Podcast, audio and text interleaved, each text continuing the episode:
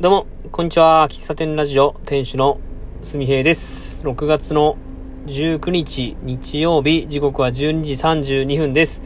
463回ですかね。はい。よろしくお願いします。先ほど、マルホ農園さんに行ってきまして、えー、マルホひまわりですね。ひまわりを見てきました。いやー、天気がめちゃくちゃ良くてね、朝はだい、朝なんか霧がかかってたのかな。あの、めちゃくちゃ良くて、あの、僕が着いた頃には、駐車場が、まあ、ほぼほぼ満車で、えー、歩道を歩いてる人もたくさんいて、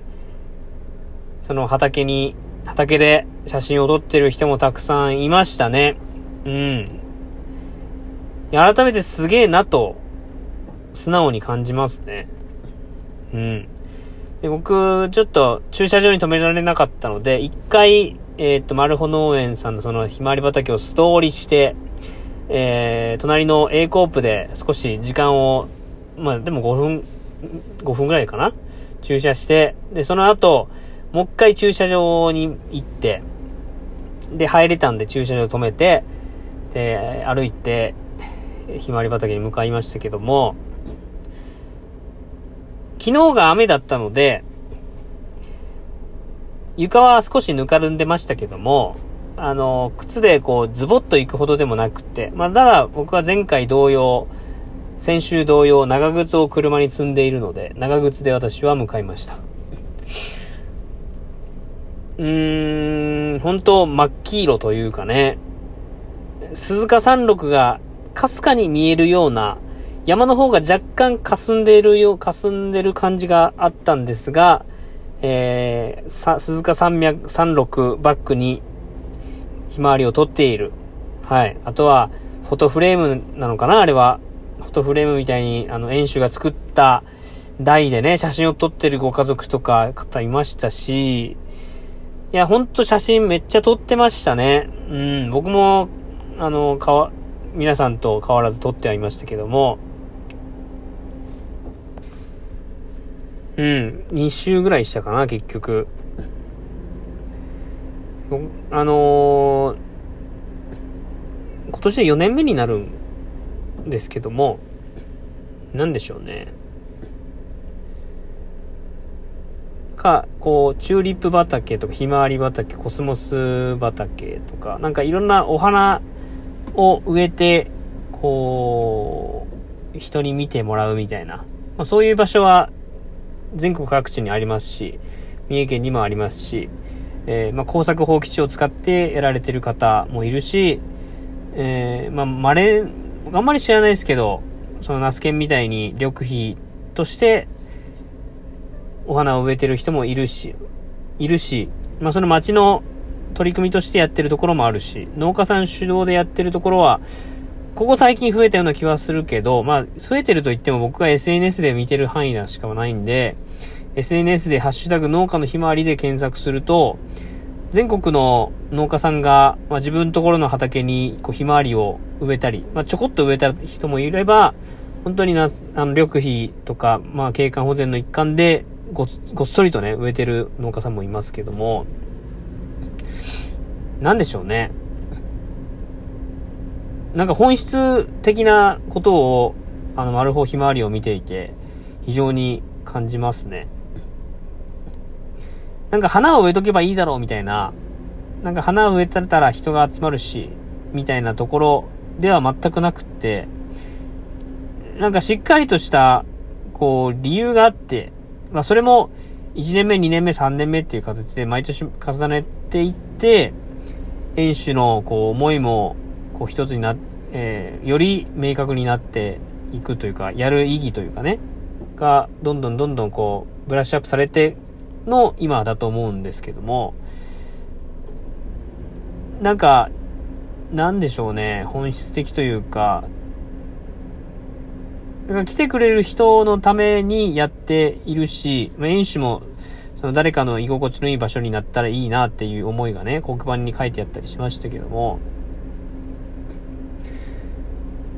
なんでしょうね。うん。なんか流行りに乗っからないというか、まあ、何かのアンチっていうわけじゃないけど、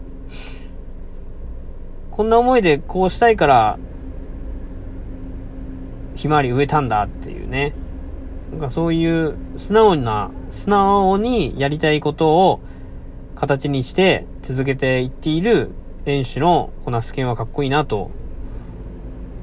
本当思いますし、あのー、まあ、先週と今週と比べて、人、来て、来ている人もぜ、の数も全然違うし、ひっきりなしに来てましたけども、あんな場所をね、あのー、一農家が作り上げてるということが、マジですごいと思いますよね。ナスケンがすごいのか、農家さんのポテンシャルが高いのか、まあ、その辺はよくわからんけども、まあ、現に、こう、毎年のたの、毎年楽しみにしてきている人もいるし、なんでしょうね、こう、老若男女問わず来てるんですよね。ちっちゃい子供は、あの、お母さんお父さんと一緒に来てるし、なんか、僕よりのお父さん、おじいちゃんおばあちゃん世代の方とかも、ひまわりをバックに写真を撮ったりとかしていて、まあ、誰かの思い出に確実になっているというのを、それを作り出してる人ってすごいですよね。誰かに影響を与え、まあ、誰か、な、なんていうのかな。生活をしていて迷惑をかけずに生活をするとか、誰、誰かのお世話にならずに生活することって無理だと思うんですけども、自分が、な自分が生きていく中で誰かに役立つこととか、誰かの、誰かに影響を与えることというかね、っていうことを提供できる人っていうのは、すごい、まあ言葉あまり出てこないけど、すごいの一言ですよね。なんだなと、あのー、思いましたね。うん。そんな感想でした。そんな、あはい、あの、ひま、ひまわりを見て、元気になるっていうのも、もちろん僕はあるんだけど、そのひまわりを見に来ている人たちの姿とかなんか楽しそうなところ、まあ、僕が作ったわけでもないし、あの、面倒見てきたってわけではないし、全く、あの、偉そうに言える立場ではないんだけども、なんかそういう光景を、まあ、自分の友達が作り出してるっていうのは、本当に嬉しいなと。思います。はい。まあ、今日が見頃とは言いつつ、明日も明後日も一応晴れみたいなので、うん。で、雨降ってくると、だんだんとちょっとね、こう、まあ、時期が過ぎていって、少しこう、しおれてくることもあるんですけども、つぼみがあって、こう、満開がある、あって、あるように、まあ、咲けばやっぱ、枯れる、枯れますしね。で、枯れて終わりじゃなくて、それは続いていくことなので、